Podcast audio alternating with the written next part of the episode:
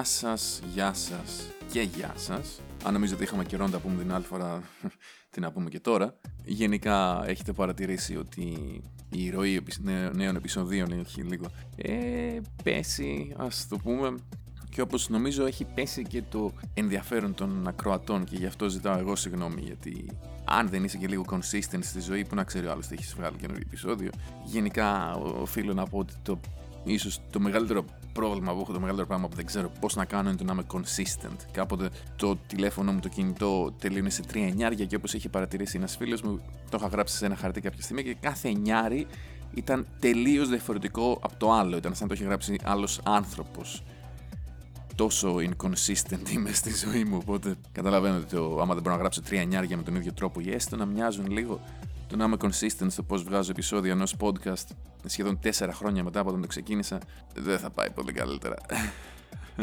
Είναι μια, μια όμορφη ημέρα, Σάββατο του Νοεμβρίου, 11, 6 μάλλον, 6-11 που ηχογραφώ αυτό το επεισόδιο. Ήταν μια ωραία μέρα, ζεστή με ήλιο. Γενικότερα ο κόσμος δεν πάει πολύ καλά. Για κάποιο γαμημένο λόγο, από όταν ξεκίνησε η πανδημία, τώρα εμείς αποφασίσαμε σχεδόν δύο χρόνια μετά να είμαστε στο χειρότερο μας σημείο με σχεδόν 7.000 κρούσματα τη μέρα και πόσους διασωληνωμένους και νεκρούς. Ε, σίγουρα όλοι έχουμε βαρεθεί να ακούμε και να μιλάμε για τον COVID, απλά είναι και λίγο σαν αρχείο της εποχής στην οποία. Το podcast αυτό δηλαδή το χρησιμοποιώ και λίγο σαν αρχείο της εποχής που το χρησιμοποιούσα, οπότε δεν μπορώ να μην το αναφέρω σε περίπτωση που θα ξανακούμε αυτά τα επεισόδια σε 2, 3, 5 χρόνια. Πάντως, επειδή ένα από τα πιο σημαντικά πράγματα που μπορούμε να έχουμε σε αυτή τη ζωή είναι το feedback και επειδή βλέπω ότι και το δικό σας το ενδιαφέρον έχει αρχίσει να πέφτει για το podcast, μιλήστε μου, κάντε ένα σχόλιο από κάτω, μιλήστε μου στο Discord, εγώ μιλήστε μου στο Facebook όπου με ξέρετε. Πείτε μου για αυτή τη φάση. Έχω πολλές ιδέες για το podcast και δεν είναι όλες καλές. Έχω φίλο να πω. Οπότε θα ήθελα να δω που βλέπετε κι εσείς που ακούτε ακόμα αυτό το podcast ε, Είπαμε, το ξεκίνησα το 2018, τον Μάρτιο. Πείτε με ποια επεισόδια σας αρέσουν, ποια δεν σας αρέσουν, αν θα είχε νόημα να, να έχω να, να λέω ότι είναι ένα επεισόδιο το μήνα, αλλά είναι πάντα ξέρω 5 του μήνα. Ό,τι και να γίνει την πρώτη Κυριακή του μήνα, γιατί Κυριακές συνήθως θα βγάζω αυτά τα επεισόδια. Αυτός είναι ο σκοπός μου. Anyway. Τέλος πάντων, αρκετά με την εισαγωγή.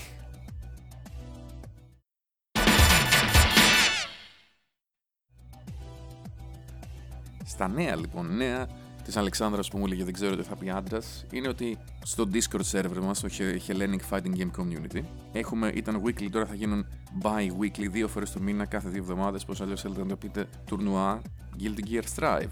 Εσείς που είστε τώρα που είναι το πιο hot fighting game της χρονιάς και όχι μόνο. Ξανά άκουγα ένα από τα παλιότερα μου επεισόδια όταν είχαν ανακοινωθεί οι αλλαγές στο Stripe σχεδόν δύο χρόνια πριν. Ήταν έτσι. Πρώτες μέρες, το πρώτο δεκαήμερο, πρώτο δεκαπενθήμερο του Νοεμβρίου που είχα βγάλει το τελευταίο επεισόδιο του 19 και νόμιζα ότι τα πράγματα θα γίνουν καλύτερα μετά. είχα χιούμορ. Έλεγα ότι δεν θα μου αρέσει έτσι όπως φαίνεται. Βγήκε το παιχνίδι. Όντως σε μένα δεν μου αρέσει. Αλλά είχα κάνει μια παράκληση. Αν εσάς σας αρέσει, ασχοληθείτε και παίξτε και κάντε τουρνουά. Και πολύ χαίρομαι που η Χάκουνον στο, στο, στο Discord server μας έχει ασχοληθεί και κάνει το weekly Blakes inside joke. Οπότε αν εσάς αρέσει το, παιχνίδι, αν εσάς σας αρέσει το παιχνίδι και αν θέλετε να, να συμμετάσχετε, τι περιμένετε; Τώρα είναι η ευκαιρία. Oh man, are you ready for this? Σήμερα ε, θα είναι ένα πάλι σύντομο επεισόδιο. Ήθελα να κάνω research για αυτό το επεισόδιο, αλλά πραγματικά παιδιά δεν έχω το χρόνο και λέω από το να μην βγάλω καν επεισόδιο. Δεν έχει νόημα. Α βγάλω και ας μην έχει το research που θα έπρεπε. Ούτως ή άλλως δεν υπάρχουν πάρα πολλά πράγματα να πω για αυτό το θέμα. Γιατί για αυτό που θέλω να μιλήσω είναι τα δύο αδέρφια. Ο Τόνι και ο Τόμ Κάνον. Δύο Καλιφορνέζοι τύποι, λίγο πιο μεγάλοι από μένα, ξέρω 5-6 χρόνια μεγαλύτεροι μου πρέπει να είναι. Οπότε ξέρετε, κωλόγεροι τώρα. Οι οποίοι πάντα κάνανε αυτό που προσπαθώ και εγώ να σας περάσω μέσα από αυτό το podcast και από την αέναη γκρίνια μου. Ότι αν θες να κάνεις, αν υπάρχει κάτι που θα ήθελες να έχεις στη ζωή σου και μπορείς, κάν' το. Θα, πούμε, θα, θα ήθελα να έχω μια Ferrari, δεν μπορώ να φτιάξω μια Ferrari. Ούτε έχω λεφτά να αγοράσω μια Ferrari για σου Indy. Αν ακούστηκε ένα κντούβ ήταν ο Indy ο οποίος πήδηξε πάνω στο γραφείο μου έτσι επειδή. Γιατί δεν επιτρέπεται να έχω γραφήσω άμα δεν έρθει ο Λόρδος Indy να μου φάει το χρόνο μου. Indy πες για. Indy πες για. Δεν θέλει. Λοιπόν, Όπως είπα, δεν θα μπω σε πάρα πολλές λεπτομέρειες όταν η, η ιστορία από μόνη της είναι ξεκάθαρη. Τι ήταν τα αδέρφια Κάνων, ήταν δύο τύποι έτσι early 20s κάποια στιγμή στα, στα μέσα της δεκαετίας του 90, οι οποίοι γούσταραν πάρα πολύ το Street Fighter και γούσταραν πάρα πολύ το competitive Street Fighter. Τότε μιλάμε για οποιαδήποτε εκδοχή του Street Fighter 2 προτιμάτε και μετά λίγο τα α. Και έχω βρει στο, στο Usenet, από τις απαρχές του ίντερνετ είναι μιλάμε αυτά, το ίντερνετ που ήταν διαθέσιμο για όλους, κάτι συζητήσεις με τους αδερφούς Canon να λένε τι ωραία που θα ήταν αν η Capcom αποφάσιζε να κάνει κάποιο είδους επίσημο τουρνουά, κάτι σαν Capcom Pro Tour θα μπορούσε να το πει κανένας. Απλά όχι τόσο μαλακία.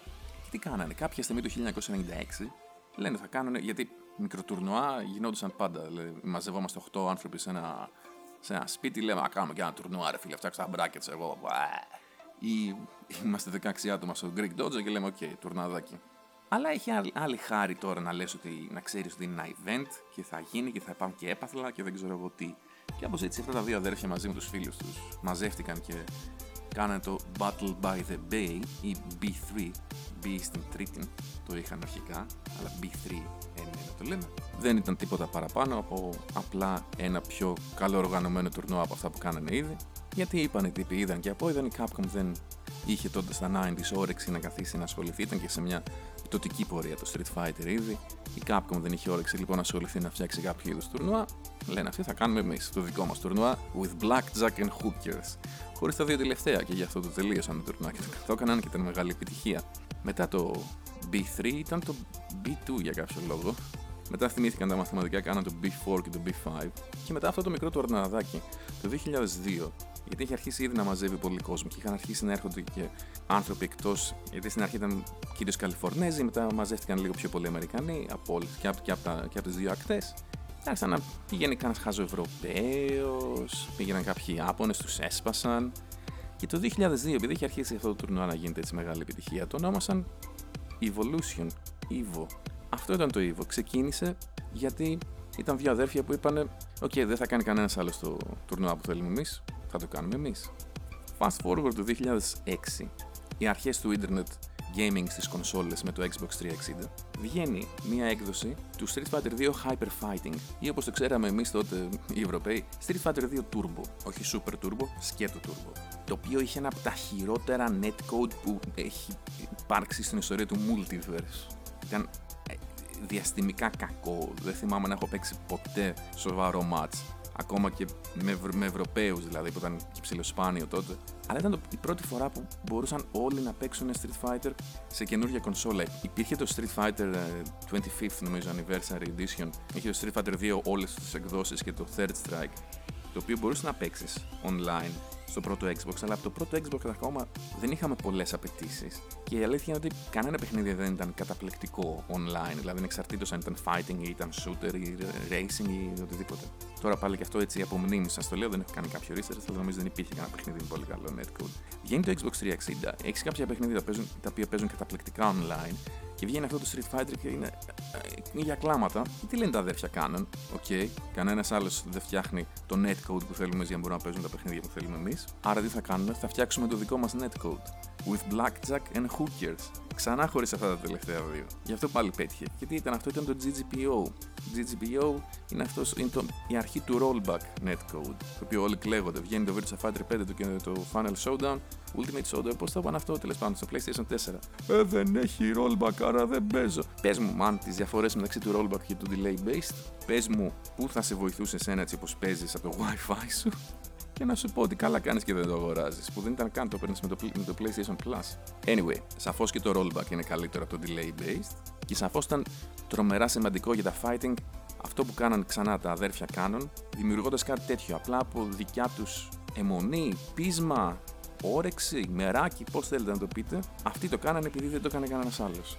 Και το τελευταίο παράδειγμα για τα αδέρφια κάνουν είναι το φυσικά το Rising Thunder το παιχνίδι που είχε βγει το 2015 ένα fighting σαν το Street Fighter 4 αλλά απλουστευμένο όχι με τον τρόπο που βλέπουμε τώρα όπου μπορείς να κάνεις commit σε χίλια δύο λάθη και δεν, δεν σου δίνει δεν δίνει μάλλον το παιχνίδι τη δυνατότητα στον αντίπαλο σου να σε τιμωρήσει για τα τεράστια σου λάθη. Γεια σου Street Fighter 5, Guilty Gear Strive και δεν ξέρω τι άλλο. Και Dragon Ball Fighters και χίλια άλλα. Αλλά παρόλα αυτά ήταν απλουστευμένο με ένα καλό τρόπο. Ήταν πιο εύκολες οι κινήσεις ήταν πιο εύκολο. Είχε cooldown στα specials, ας πούμε, για να μην τα κάνει συνέχεια. Γιατί γινόταν με ένα κουμπί ή δύο. Δεν ξέρω, και πολλά χρόνια από όταν βγήκε αυτό. Το θέμα παραμένει. Μέχρι και ολόκληρο δικό τους fighting είπαν θα κάνουν επειδή δεν υπήρχε πλέον το fighting, δεν, φαίν, δεν φαίνονταν να θα βγαίνει κάποιο fighting που να τους αρέσει. Αυτό το παιχνίδι δεν τους βγήκε τόσο πολύ από την πλευρά του community γιατί δεν παίξανε πάρα πολύ Rising Thunder. Είναι ότι το κατεβάσανε πολύ γρήγορα γιατί τους εξαγόρασε η Riot. Έξι χρόνια μετά δεν έχουμε δει αυτό το περίφημο το Riot Fighting Game, δεν το έχουμε δει καν σε ένα screenshot, ξέρω, ένα trailer, κάτι ιδιαίτερο δεν έχουμε δει. Οπότε από την πλευρά του community εδώ δεν έχουν βοηθήσει ιδιαίτερα. Αλλά για, σε προσωπικό επίπεδο, παιδιά τους βγήκε πάρα πολύ καλά. Τους εξαγόρασε η Riot, τους βγάλαν πάρα πολλά λεφτά. Δυστυχώς αυτό έχει τα αρνητικά ότι σταμάτησαν τόσο πολύ να ασχολούνται με το Evo, σταμάτησαν να ασχολούνται με το Suryuken.com το οποίο τώρα πέθανε. Το Evo έχει, έχω ολόκληρο επεισόδιο αφιερωμένο στο Evo και αυτό ήταν πριν αρχίσει να ασχολείται και η Pokimane, γιατί δεν έχει κάποιο θέμα με την κοπέλα και δεν ξέρω καν. Ξέρω ότι είναι μια Twitch streamer, δεν την βλέπω, δεν με ενδιαφέρει. Αλλά τι σχέση έχει με το Evo; Δεν ξέρω, δεν ξέρω. Εντάξει, είχε σχέση με τα fighting ο Mr. Wizard και είδαμε πως how that went. Εν τω μεταξύ, μέσα στο μοντάζ αυτού του επεισοδίου, συνειδητοποίησα και το άλλο το προφανές, ότι τα αδέρφια Canon ήταν αυτοί που φτιάξανε το Shoryuken.com τον, το 2000, 2000 μπαμ, σκέτο. Και ήταν στη φάση που δεν υπήρχε κάποιο site, δεν υπήρχε κάπου Μιλάμε για το 2000, παιδιά. Δεν υπήρχαν social media, δεν υπήρχαν. Ε, ό,τι διαβάζαμε για παιχνίδια, το διαβάζαμε από τα περιοδικά. Αυτοί που ήταν στα περιοδικά ήταν άσχετοι με τα fighting. Ο μόνος χώρος για να μάθεις, για να μιλήσεις για τα fighting ήταν το Shoryuken και το forum του. Και ο IRC server, αλλά let's not go there. Να σας εξηγήσω τι είναι ο IRC και το Αναγία μου. Όπερ σημαίνει ότι και ε, πολύ σημαντικό να πω ότι τότε γράφαν ολόκληρα άρθρα, αναλύανε το γιατί παίζει, τι είναι ο Scrub, το μάθαμε εκεί πέρα, τι είναι τα setups, όλα αυτά, τι είναι το double tap, πήγαινε στο Shoryuken για να, για να τα μάθεις. Και ήταν και ο μόνος τότε, γιατί δεν υπήρχε και YouTube.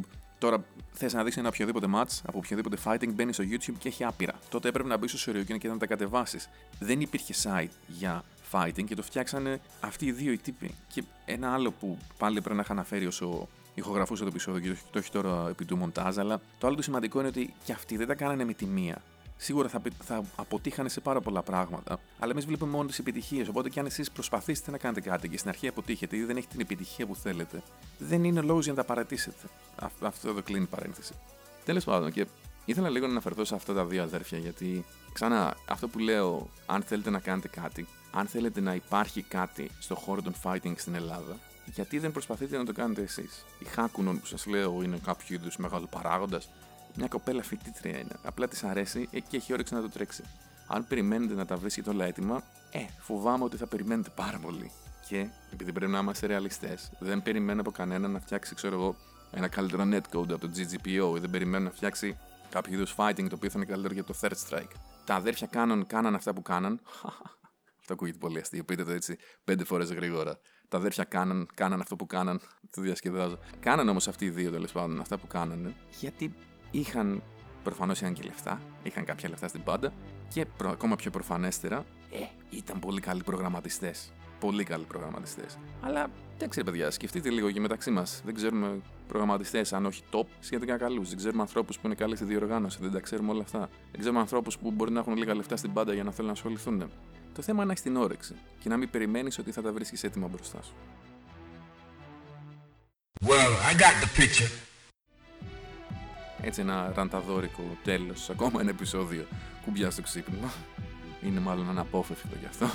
Και εντάξει, πάντα πρέπει να ξέρουμε ότι δεν φτάνει το μεράκι και δεν φτάνει για όρεξη. Και εγώ είχα μεράκι και όρεξη να φτιάξω ένα podcast και έχω κάνει αυτή τη μαλάκια εδώ πέρα. anyway, anyway.